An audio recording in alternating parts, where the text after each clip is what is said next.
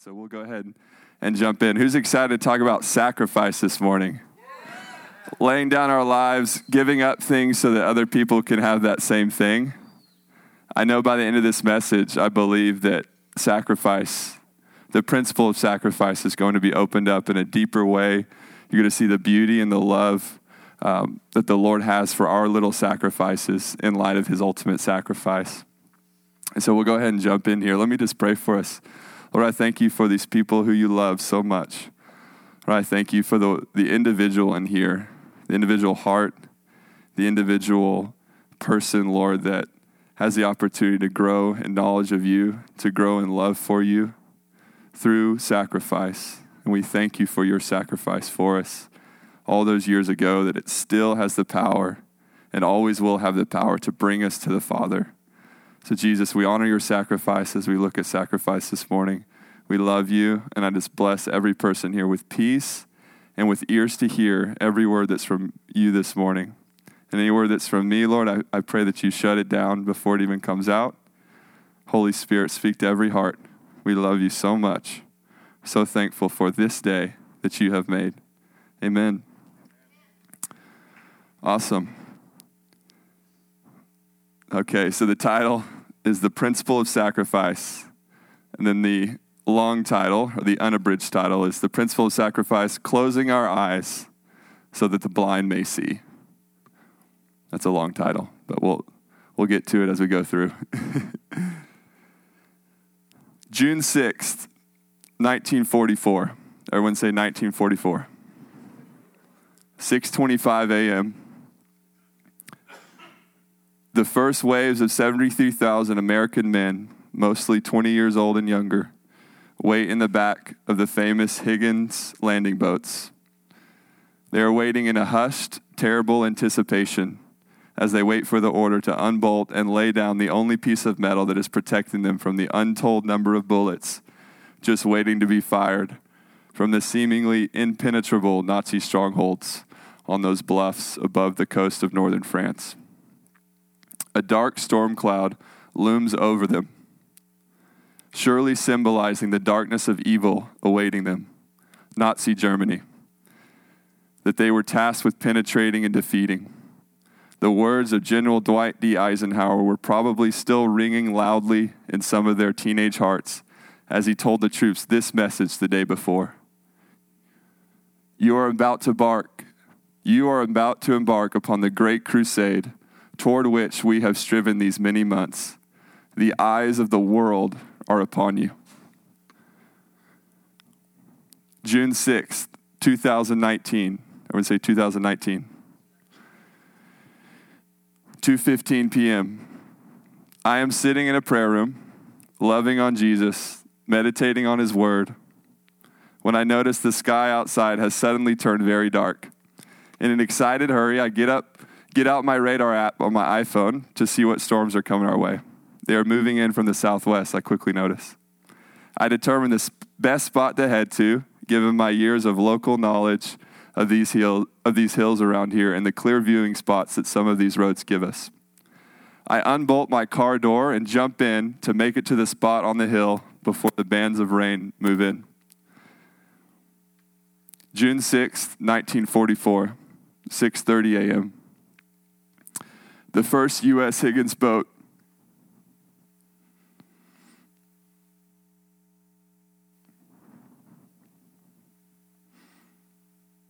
unbolts the latches of that last piece of protection as it smashes onto the low tide of Omaha Beach. Young men come pouring out, running headlong through waist deep water, fiercely storming into the teeth of enemy Nazi artillery. Full of cor- courage, charging onto a beach where some strategists predicted that up to 75% of them would lose their lives. What kind of military strategists would do that today where you knew that, or they predicted three fourths of the people would lose their lives. June 6, 2019, 2:45 p.m. I drive quickly, though still within legal limits. I think.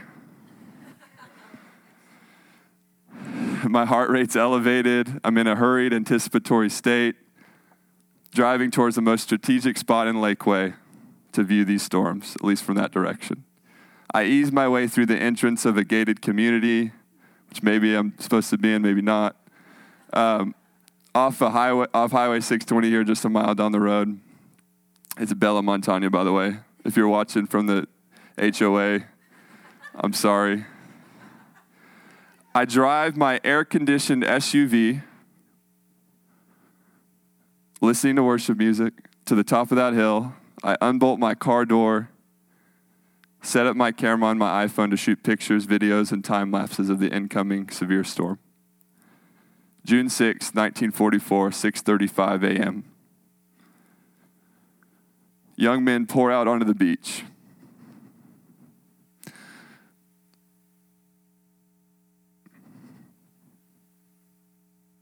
They're looking for any semblance of cover, looking for any passage up the steep Normandy bluffs to take out the concrete and steel fortified strongholds. Men shoot up into the dark clouds, hoping and praying that their bullets find their intended target and therefore take one and therefore take America and the rest of the free world just one step closer towards the security and securing the ability of their families back home to breathe in serenity and continue to have the opportunity to live peaceful and quiet lives in all godliness and reverence. Thousands are killed within this first hour, within these first waves. June 6th, 2019, 3:10 p.m. I end the shooting of this storm as the rain begins to blow through and obscures the visibility. I returned back to this prayer room to do some quick photo edits and post them to social media, to Instagram and Facebook, just hoping that people would be inspired by the sheer grandeur and beauty of God in creation, and hoping that maybe they would look heavenward more in order to see how small they are and how big God is. And maybe, just maybe, cry out to Him more and see Him as Father. That's my hope when I post these things. In these moments, I realize a big smile is on my face as I see myself like a little kid enjoying his father's majestic world and his constantly changing artistic expression in the palette of these Texas skies. June 6th, 1944, sundown. The shooting on the beach is all but ended, with the sheer numbers of American, British, and Canadian men and weaponry pouring forth in wave after wave, eventually overpowering the fortified Nazi bluffs. Overall, 4,414 Allied young men, like I said earlier, mostly under 20 years of age, lost their lives as the sun set behind the still overcast French skies. 10,000 were severely wounded. By late August 1944, all of northern France had been liberated.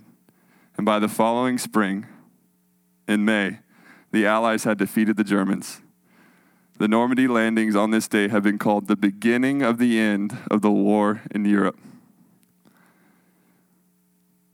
I'll just pause right here. Did, who in here in their family has someone who was who fought in World War II? It's amazing.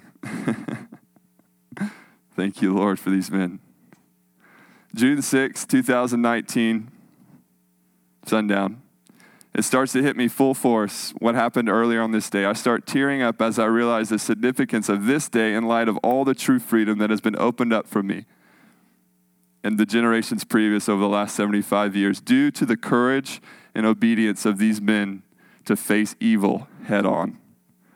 Because of the sacrifice of the lives of these real people, get this, guys, they were real people with real destinies on that day 75 years ago, I was afforded the opportunity. Terry, you were afforded the opportunity to pursue a fun hobby like storm chasing, to own a painting business. Because they unbolted the latch on their boat ramp and ran boldly into a hill, catch this, shrouded with storm clouds, shooting at a people who hated everything that America and the Bible stood for. Because of this, I was able to drive boldly up a hill to shoot a picture into the storm clouds that were moving across the landscape of a free community in a free country. The Lord was so kind to point to the parallel of these two days, to reveal to me a deeper layer, layer of the beauty of sacrifice. That because they died, I can live. That because they pursued the hard thing and loved not their lives to the death, I was freed up to pursue pastimes and pleasures like exploring and encountering God in His creation. Without any fear that that storm cloud I was shooting with my picture, with my iPhone, without any fear that that storm cloud was going to shoot back. There was no enemy hiding in that storm cloud that was going to shoot back. They shot bullets into the storm cloud that was shooting back at them so that I could shoot pictures into a storm cloud that was only shooting back love and acceptance from a Father in heaven who, from his heavenly habitation, was the only one looking at me that day. He was watching one of his sons play freely in his created world. Oh, the beauty of sacrifice. Let us take about 30 seconds, guys, even if you just remember one of the, your ancestors who, who fought in this war, just to quietly in your own heart thank God for these men and what they did 75 years ago.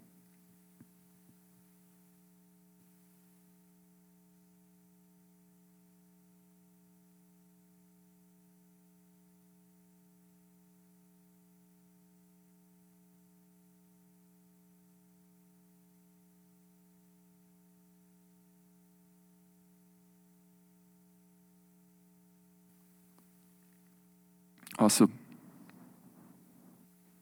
And they their desire is that we would do what we did at 1045, which was sing and laugh and dance and be free. we don't have to be so serious even as we remember them.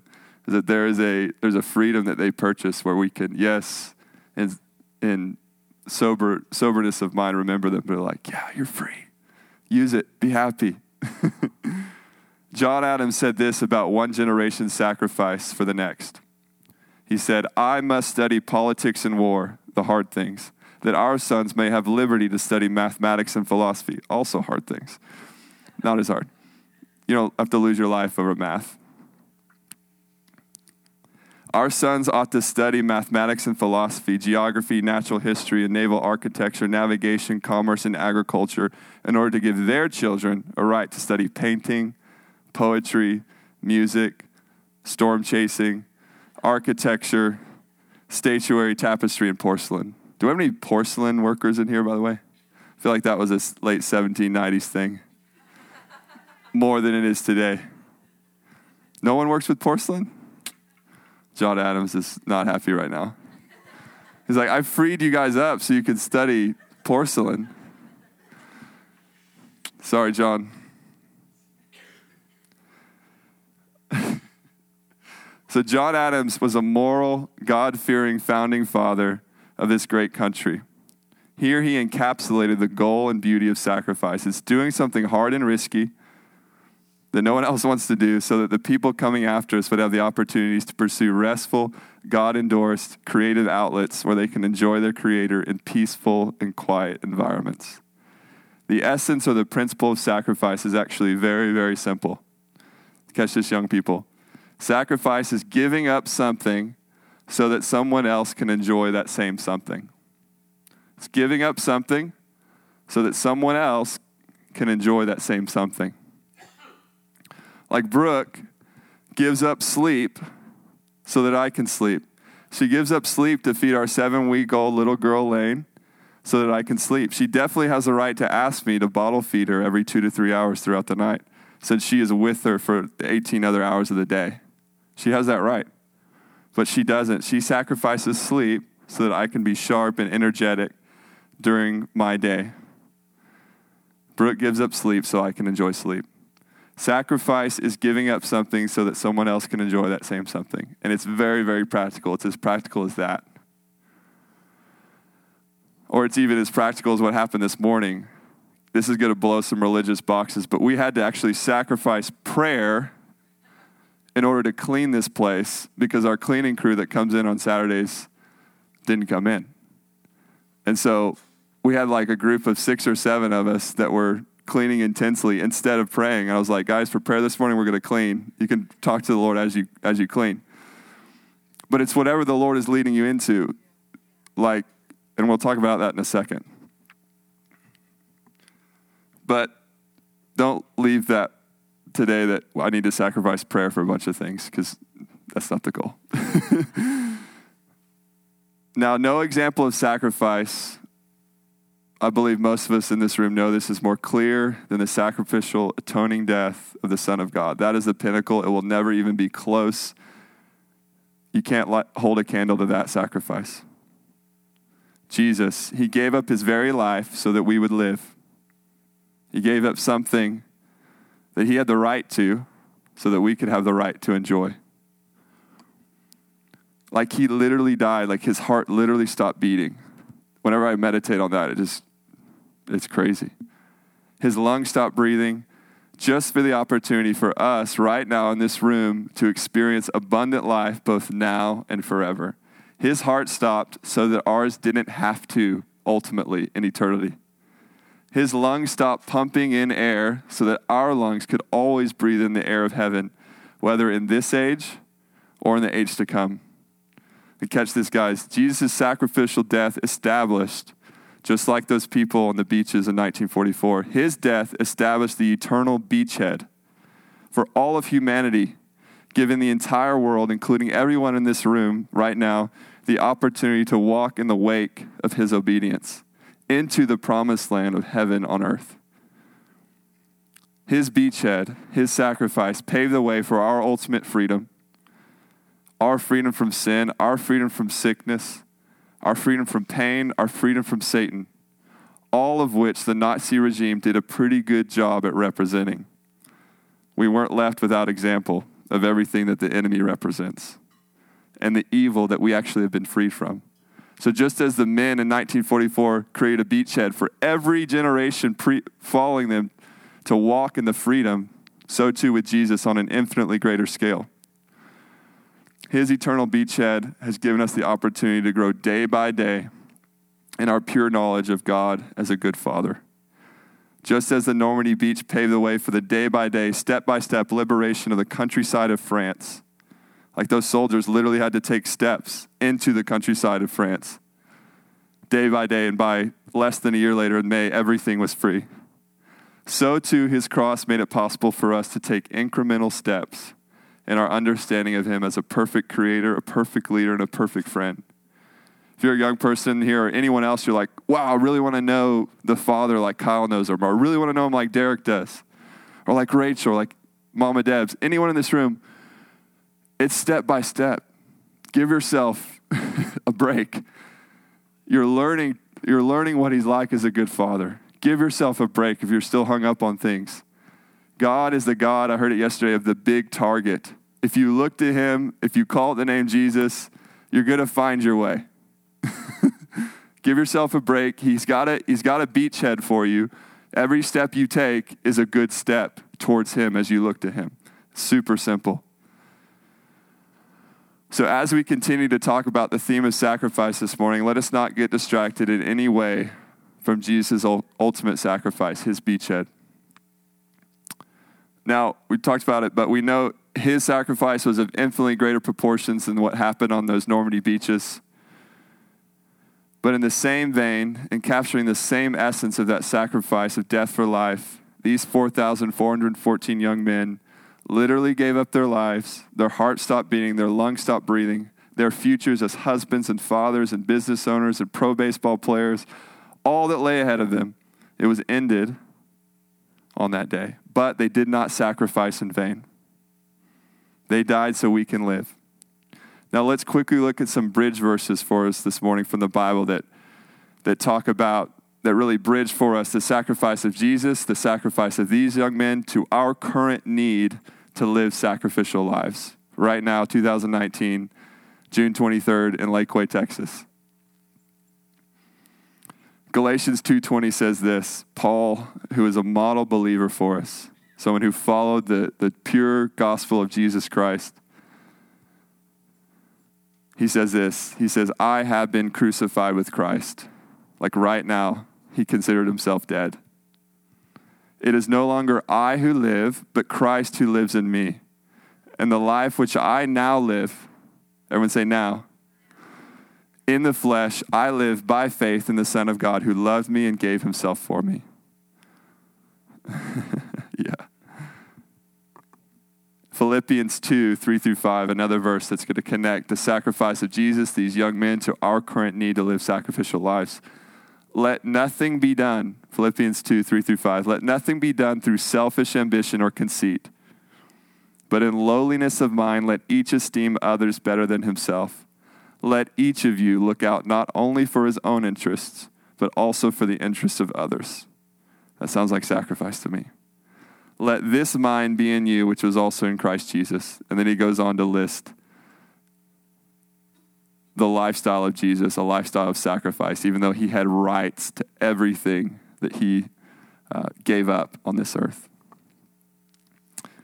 Glory, that's right, David. A kind of, and just one more verse to kind of solidify everything, and it's kind of an umbrella, kind of a catch all connector verse for us living sacrificial lives right now. Living not for ourselves, but for God first, and then for others. It comes from Jesus himself in Luke 14 33. Jesus says, So likewise, whoever of you does not forsake all that he has cannot be my disciple. That's, that's a really high standard right there. So likewise, Zeke, whoever of you does not forsake all, forsake means to literally turn your face away from. So if I was forsaking Katie, I wouldn't forsake you. But if I, example, I'm turning my face away. So Jesus says, turn your face away from all, any rights you think you have to time, money, pleasures, hobbies, jobs, whatever. None of that's yours. And then it ties back to Galatians 2:20. It's you're no longer living, Emily. Christ is living through you, and that's why you're compelled, you're driven by love to go to the farthest parts of the world to bring this message. It's because you're not living anymore. You are, but you're not. Jesus is living through you. So Jesus has called us to forsake all rights to ourselves, our desires, our ways of doing things, because his ways are higher. You want to do them his way. If they don't line up with his. So Jesus was very intense, and his standards were pretty, they were very high. But he was also, he was full of kindness and compassion and tender love. But he was also very intense. So, believers are ones who live lives of radical sacrifice on behalf of God and others. We are ones who see an opportunity where some measure of sacrifice is involved, and instead of squirming and trying to wiggle our way out of it, like we used to do and we still do sometimes, because remember, we're taking step by step to learn how to live like Jesus.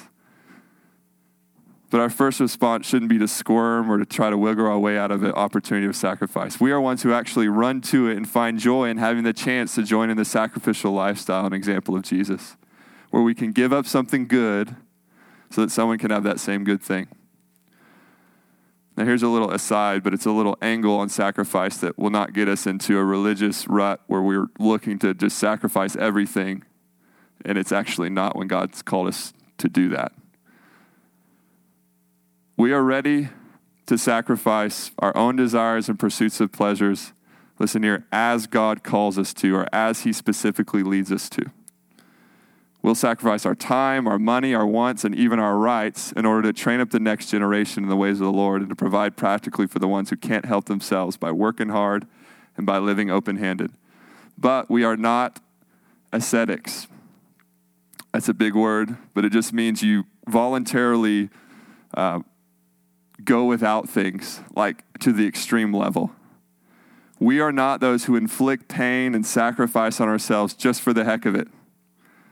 We sacrifice stuff only as God specifically leads us to. God is a good father and still wants us to enjoy rest and peaceful pursuits of hobbies and pleasures as long as they remain in their proper place of affection in our hearts as long as they don't dethrone Jesus in our lives. These are all good things, so don't hear that this morning. Don't be a self inflicting, sacrificial martyr on the hills that God has not called you to not die on. I'll say that again. Don't be a self inflicting, sacrificial martyr on the hills that God has called you to not die on. We each have our hills, so to speak, that we are to die on. Meaning the sac- areas of sacrifice that he specifically leads us into. But if you're on another hill saying, God, look, look at all the sacrifice I'm doing in this, this area, he's like, I never told you to do that. Why are you doing that? Are you trying to earn my love or my acceptance? Are you trying to prove to other people that look how holy I am or look how sacrificial I am? No.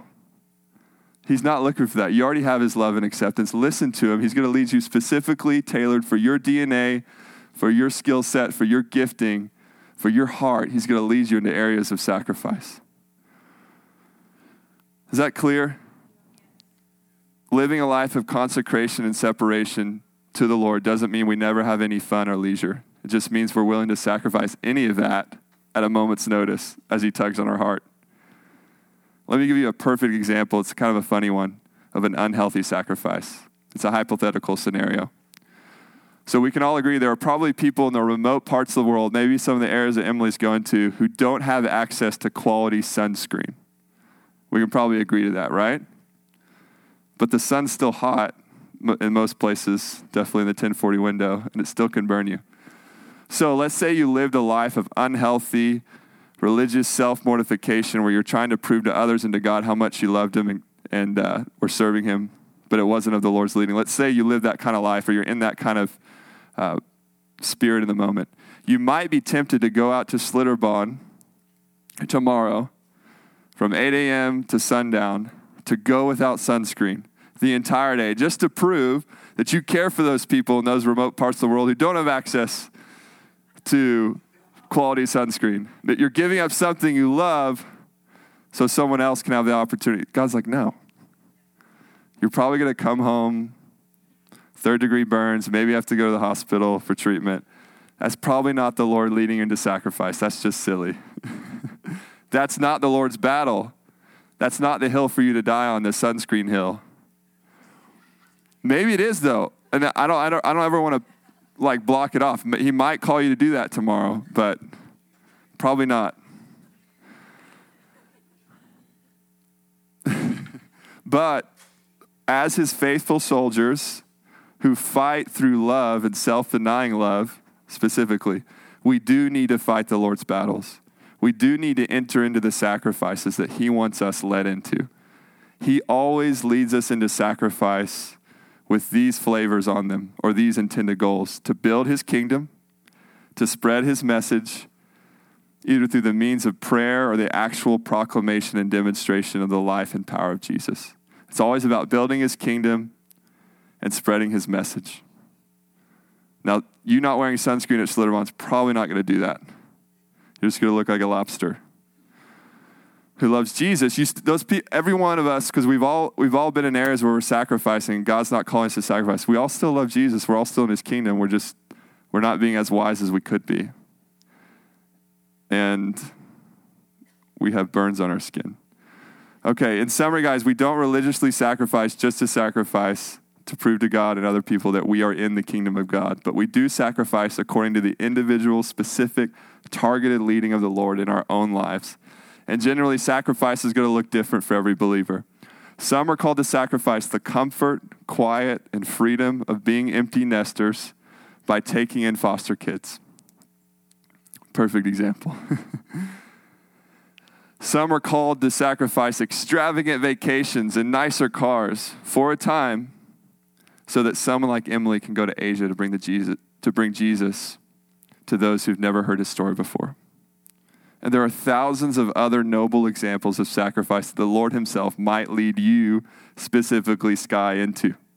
But just know that there is great beauty in all of these sacrifices, and not one is not greater than the other. The greatest sacrifice in your life is the one that God has called you to do today. And don't look at anyone else and say, Oh, I wish I could. No. What resources do you have? What has the Lord led you into? What affection has He given in your heart towards a specific people group or ministry or a call? And give yourself entirely to it. And just know it's always worth it when you follow through, when you die to your own desires. It doesn't feel a lot of times, because we're still not all the way there yet, it doesn't feel worth it when you're stepping into it. But at the end, at the end of each day, when you sacrifice time, whatever God's leading you into, It's always worth it. You're never going to regret it when you follow the Lord's voice and sacrifice. Matthew 10 39 says this Jesus says, He who finds his life will lose it. And he who loses his life for my sake will find it. The deeper we go with the Lord in the specific areas of sacrifice that he calls us into, the deeper we go, the deeper we will be fulfilled. You will find your purpose in life. You will be happy. You won't always be distracted looking for other things. You're going to be happy. The more we're actually going to find our lives, the more we're actually going to live out the beauty and the purpose and the meaning that God has laid out before each one of us. Now, I think as true believers, I believe one area we are all called to sacrifice in is the area of time when it comes to focused prayer for the region that we live in and also the land of Israel and the Jewish people. That's one area. And I'll, I'll show you some verses in just a second. But pray for the region that we are planted in, where you work, where you live, the people you see every day. Pray for that region. And also pray for the region of Israel and the Jewish people. That's one area that I think every believer has been called to sacrifice it. And that's going to lead us into our action step as we close this morning. That same day, June 6th, I sensed the Lord tugging on my heart to specifically lead us into this call for this message that I was going to speak today. To give up, remember sacrifice, to give up time in prayer on behalf of our local region in Israel. And it's a two month call, so don't, I'm not calling you till kingdom come. Just like I called y'all back in March to pray for the ending of abortion till the end of the legislative session. You give it a try, give it a go. See if God doesn't answer your prayers for your region and for Israel. See if He doesn't show off and actually cause you to meet someone whose eyes are radically opened. I think He's going to.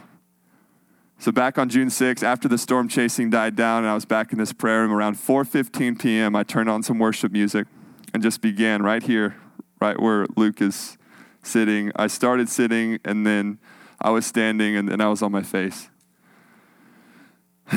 I turned on some worship music and just began loving on the Lord again with my heart ready to pray for whoever He put in my thoughts. I didn't go with a big list. I said, I'm open to you. Put whoever you want in my thoughts. I was singing quietly, eyes closed, and it just struck me afresh how my eyes were closed. Like, everyone close your eyes. Your eyes are closed right now. You can't see anything else except the back of your eyelids. okay, you can open them. Like my literal eyes were closed. I sensed the Lord was wanting to speak to me about this, about my eyes being closed, and the significance of what closing our eyes actually represents in His perspective. Now, since it was D Day, the theme of sacrifice was on the front burner of my thoughts. And so, in a sense, I saw the Lord seeing me in this moment. He showed me that in His perspective, my eyes being closed was a sacrifice. He was showing me that in these moments, I was indeed closing my eyes to any other pleasure or offer or screen or even any other person that this current world had to offer. That's a sacrifice. There's a lot of pretty things to look at, there's a lot of entertaining things to look at. He showed me that by closing my eyes for this hour in love to Him and in prayer for others, I was sacrificing my natural sight in order that those who had yet to see Jesus for who he is, as Savior, as lover, as friend, would have the opportunity to open their eyes and see him. I was closing my eyes so that eyes could be opened, or that there would be a greater opportunity for eyes to be opened. So, the more people you have agreeing with heaven on earth, the more heaven comes to earth. The more people praying for a specific people group, a specific person, the more agreement there is, the more power is released. It just is. The more you pray for something, the more God's going to work on it. It's not complicated. If you pray for someone's eyes to be open, their eyes are going to be open, I believe, eventually. It might not be tomorrow, but the more agreement you have, it's a war. He was showing me that in these moments, I already said that. Remember the principle of sacrifice. It's giving up something so that someone else can enjoy that same something. When an empty nester takes in a foster kid, they sacrifice their comfort and their total freedom so that a child can have the opportunity to experience the comfort and freedom that a loving, caring home provides. It's this for that, So, here with the closing of my eyes on behalf of this Lake Travis region, I was in a sense giving up my sight in a time so that those who hadn't spiritually seen him yet would have a greater chance of seeing him. Now, God honors sacrifice. He was showing me in these, in these minutes, in this hour, how much He was honoring it. My heart was exploding with faith and just sensing the moving of the Lord on our region during this period. That God was actually working on behalf of the blind ones that he was actually opening eyes to Jesus in these moments. I can't wait to see what happened in eternity during that, that, that time because I felt like, and I was seeing in my heart eyes being opened. I was feeling it happen, and it was like that feeling was better than anything else that I could have seen with my eyes open, and my eyes were closed. And I want each of you to experience that. That's the invitation. It's that rare, deep faith zone where you know, like, whatever you say is going to happen that gift of faith. And that's a great zone to be in. And I want that for each one of you. So let's quickly take some look at some scriptures that describe eyes being open to Jesus. I believe these scriptures, rooted in the Word of God, will give us faith as we take hold of this call to sacrifice an hour of our week until the end of August in prayer for the regions of Lake Travis and Israel. 2 Corinthians 4 gives us both the condition of the problem and the remedy. We got to know the diagnosis if we have a condition but we also want to know what's the remedy? What surgery do I need? What pill do I need to take? What things do I need to stop eating? These verses make it clear that a lot of the people around us, a lot of the people that you'll see today when you go to lunch or you go to the grocery store, a lot of those people are actually totally blind, living in spiritual darkness. But there's a God in heaven who has the power and authority and ability to command light to break in and open their eyes. 2 Corinthians 4 3 through 6. Paul says, But even if our gospel is veiled, it is veiled to those who are perishing, whose minds the God of this age, that's Satan, has blinded. Everyone say, Satan has blinded people around me. these people who do not believe, lest the light of the gospel of the glory of Christ, who is the image of God, should shine on them. For we do not preach ourselves. Here's a little layer of sacrifice built into this reality of self sacrifice. Paul says, For we do not preach ourselves, but Christ Jesus the Lord, and ourselves as your bondservants for Jesus' sake.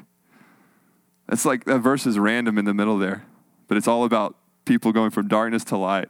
There's a measure of, of self sacrifice involved in the middle there.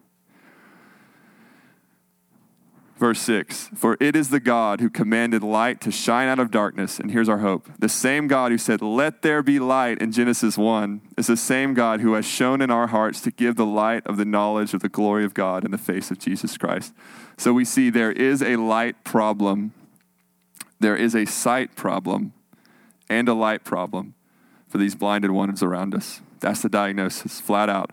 They don't see the glory of God. So give them a break when they don't want to come to church or listen to what you have to say. They're blind. Blind people should act blind. Give them a break. Don't give them a break in prayer or in your witness of the gospel, but just understand that lost people are going to act lost. Blind people are going to act blind. They're not going to get it. They flat out don't see the glory of God. They don't sense the eternal weight and worth of the face of Christ as something to forsake all for. They don't see it as a worthy sacrifice. Verse 4 gives the condition and the problem, but verse 6 gives the remedy and the solution.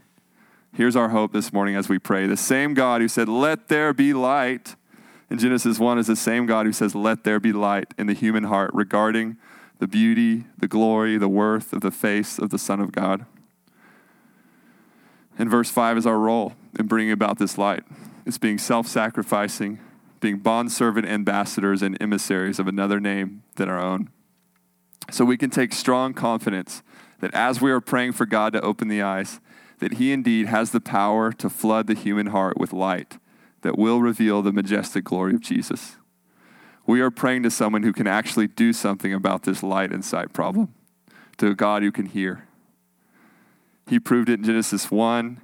He has proved it for most of us in this room hopefully all of us.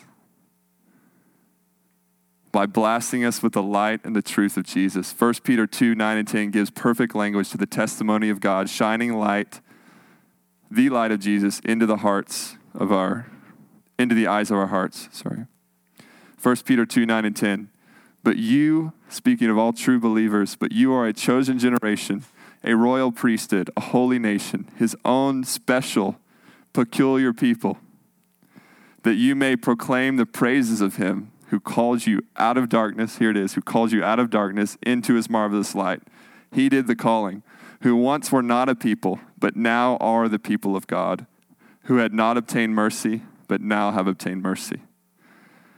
And I can say this verse is true from personal experience. On July 23rd, 2013, I walked into my parents' bedroom, hopeless, broken, utterly blind to the reality of Jesus, the worth of Jesus. 45 minutes later, I walked out not blind. I walked out seeing. After worship music was filling the room that had a worship music stream going, and I just walked in blind. For 45 minutes, I felt the presence and the love of Jesus, and I walked out seeing. this is true. You can go from darkness to light, you can go from blindness to sight. This gives us confidence as we pray.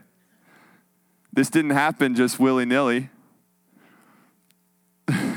this came because my dad, my mom, my grandparents, my church family in this room, they closed their eyes in prayer on my behalf for years and years and years leading up to that one moment, that one day, those 45 minutes in 2013. God can give sight to the spiritually blind as we close our eyes in an intentional sacrificial act of prayer on their behalf. I'm not going to read Luke 24 for the sake of time, but a lot of y'all may know this story. If you don't, I'll tell the Cliff Notes version, but look at Luke 24. Two disciples on Resurrection Sunday are walking lonely, hopeless, broken. Their Savior has just died two or three days before, and they're just, they're broken. They're like, oh, all our hope is dashed. Jesus comes up next to them and starts talking to them. He starts opening up the scriptures to them. They don't realize it's Jesus, though. He's just been resurrected, but he's veiled himself. Their eyes are darkened to him, they're blind. They end up going to a town where they're supposed to stay. Jesus was going to keep going on to the next town, but they say, No, keep talking to us about the scripture. They don't know it's Jesus yet. They compelled him to stay in the home that they were staying in, and they actually had dinner. And while they're having dinner, Jesus breaks bread and as soon as he breaks the bread, as soon as that crumb flies off, their eyes are immediately opened and they see it's Jesus. In a moment, they saw was Jesus. So know that when you pray for people who are walking along a lonely, hopeless, broken road, wondering where their hope, their consolation is, maybe have dinner with them after you pray for them. Break some bread. Believe it. it's right there.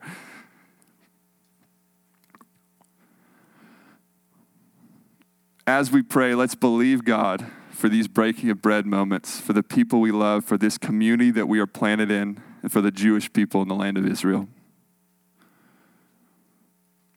Why pray for Lake Travis? We're about to be done, guys. Why pray for Lake Travis, our local community, and why pray for Israel? Jeremiah 29 7 says this. Is speaking about our local call. The Lord says through Jeremiah Seek the peace of the city where I have caused you to be carried away captive, and pray to the Lord for it. For in its peace you will have peace. And you're like, have we been carried away captive to Lake Travis? I don't feel captive. Yes, we're free, but in a sense, we're not free because this home is not our home. We're all pilgrims. We're all carried away captive actually in this life right now because this isn't our home. Our citizenship is in heaven. So anywhere you are on earth right now is actually going to be a captivity place. It's free, but compared to heaven, it's not free. Pray, seek the peace of the city where the Lord has caused you to be carried away captive, and pray to the Lord for it, for in its peace you will have peace. The Lord, through Jeremiah, here gives every believer everywhere a call to always pray for the local region where you find yourself planted in guess what? The home base of this, of this church, of this prayer room, where is, it? where is it? It's in Lake Travis, it's in Lakeway. Geographically, this place is not going anywhere unless the Lord just wanted to uproot it, translate it wherever we needed. Our people go places. Emily, you're going to the other side of the world. Y'all are all going to your workplaces you're going. That's what's beautiful about a home base is that it's a place for sending. It's not a place just to come, it's a place to go. But the Lord Himself has caused this church, this specific group of people, the Schultzes, you moved in the Hudson Bend area. That was of the leading of the Lord. This specific group of people, these families, to be here, to live here, to work here for such a time as this. Acts 17 26 says this. It says, God has made from one blood every nation of men to dwell on the face of the earth and has determined their pre appointed times and the boundaries of their dwellings. We are not here by accident. We're here in the boundaries of this region, determined by God's pre appointed foreknowledge and leading, his sovereign will. So let us pray the Lord for these boundaries. Let us seek the peace of this region, this city, for in its peace we will have peace. Let's intercede for the Prince of Peace himself to open the eyes of people who are blind in every home in Lake Travis to himself. Let us pray for the leaders of our community to be blessed with the pure light of Jesus, causing all other priorities to turn heavenward and kingdom minded. Let us pray for the eyes of our school leaders to get flooded with the light of the glory of God in the face of Jesus Christ so that students everywhere, all across our district, would have bold, sterling, sparkling examples of what it looks like to be saved and walk with God. Amen? Why Israel and the Jewish people? This would take 10 messages to unload. I'll just give you two verses Genesis 12, 1 through 3. I'll just actually ver- read verse 3. The Lord to Abraham, he called a person who was actually not a part of any nation, or he wasn't a part of Israel. He called a person out of nowhere and said, I'm going to make a nation out of you the Jewish people. It's going to come from you, Abraham. And this is what he said He says, I will bless those who bless you, Abraham, the Jewish people. I will bless those who bless you, and I will curse him who curses you. And in you, all the families of the earth shall be blessed. That was ultimately through the, the holy seed of Jesus. But the principle is still the same. If we bless Israel and the Jewish people, we will be blessed. There's a prosperity gospel in there, right? if we curse and ignore them, though, we will be cursed in some measure. I heard it this past week, and I have to agree with this person's assessment in his life. He's much older than me. But he said he had never met a person who genuinely loved and blessed Israel who wasn't themselves tremendously blessed. Never met a person. No greater way to bless the Jewish people than to pray for their eyes to be opened. Sacrifice time, closing your eyes, so their eyes would be open to the blessing and the desire of all nations, their Jewish Savior, Yeshua. Worship team, you can come up. Now, just know, guys, this call, this charge is just an offer. Just like with everything else, the sacrifice that God leads us, He has to personally lead you into. Otherwise, you're just going to be doing it because this guy up here named Kyle told me to do it. That's, that's not a bad thing if you actually feel like maybe I'll, I'll get the love for it later. But ask the Lord to give you specific things to sacrifice time, money, uh, energy, affection towards, and He's going to do it. So, this call that I'm about to do is just an offer. Obviously, the Lord has to confirm this specific sacrifice to you. But if we are physically able, I do believe, like I said earlier, focused prayer is not just a nice optional add on to the Christian life. It's presented in Jeremiah 27, 29 7 very clearly. It's presented in Genesis 12 3 and Isaiah 62 6 and 7 to pray for the Jewish people. And you might be like, I pray, Kyle. I know you do, brother. I know you do, sister. But I have to say, there's just something about setting aside scheduled, focused time with organized prayer resources, with targets and goals. There's something about creating a scheduled framework for prayer where prayer actually becomes way more likely to actually get done and to be effective and to be less distracted. So that's what I'm calling us to. You can put up the action step slide. Here's a specific call it's to, in effect, close our eyes to the rest of life. Now, if you're with Lane, you'll have to give her to me for this hour. Don't close your eyes to responsibilities that you currently have. Like if you're in the middle of, of your job, if you're working at Chicken Express, and you're like, I want to do my hour from one to two while I'm at Chicken Express and you're sitting in the drive-through line closing your eyes and the or you're sitting yeah and the person's like, Where's my chicken? And you're just closing your eyes. You're to get fired. so make this a time that's appropriate, okay? Here's a specific call to close our eyes to the rest of life for an hour per week for the rest of the summer, end of August, in a commitment to pray specifically for the radical opening of the eyes of the spiritually blind in our Lake Travis community and the people of Israel. And just know, as you pray for a people or as you pray for a region, your heart follows a lot of times. You're going to start loving where you live way more as you pray for it. You're going to start loving the Jewish people. You're like, why do I love them so much? It's like, because you're touching my heart for them. Give it a run, give it a try. Break it down half and half if you want. That's a suggestion. 30 minutes Lake Travis, 30 minutes on Israel. If I have people who really love Israel, they're going to say, do it, flip it.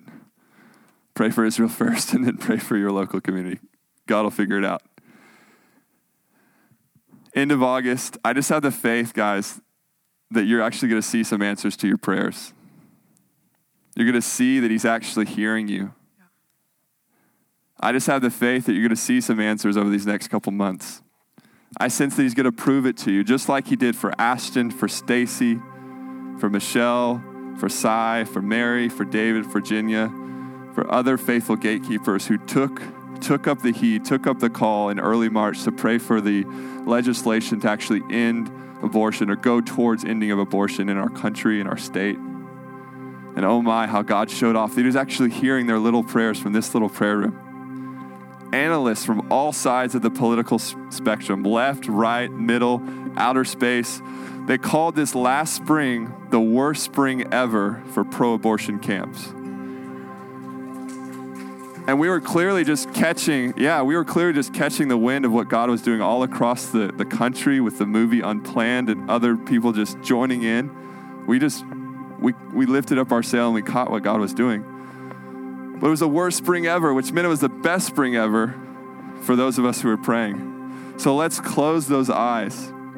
Here's the action step go ahead and text in your name and your weekly hour. Remember, this is till the end of August to specifically pray for the region that we're planted in. Close your eyes to, to everything else, for the opening of the eyes to Jesus, and also um, for, for Israel, for the people, the Jewish people in the land of Israel.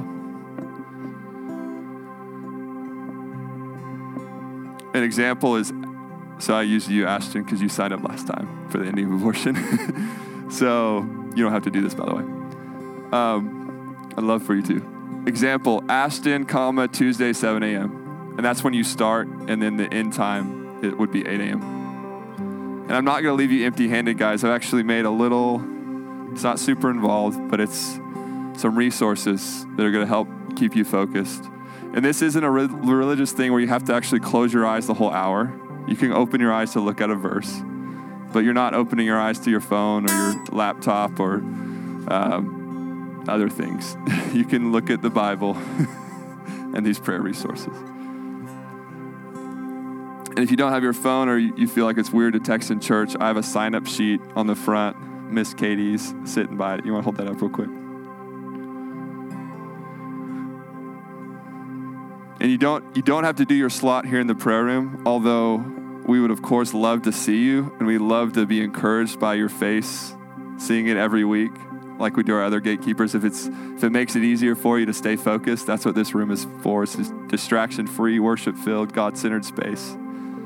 Like I said, there's something about that intentionality and that scheduling that makes this distraction free zone uh, just easier to pray and easier to stay focused. And guys, how light, how easy, how doable does this sacrifice seem in comparison to those young men in Normandy 75 years ago? There's air conditioning, there's food, there's whatever you need. We got it for you. How doable is it for us to close our eyes for an hour of those 168 that are allotted to us each week on behalf of every, everyone else for their eternal life? Those guys in 1944, they closed their natural lives in this life forever on that beach for us, for our life. How about we close our eyes for an hour for eternity, eternal life for other people? worship team, go ahead.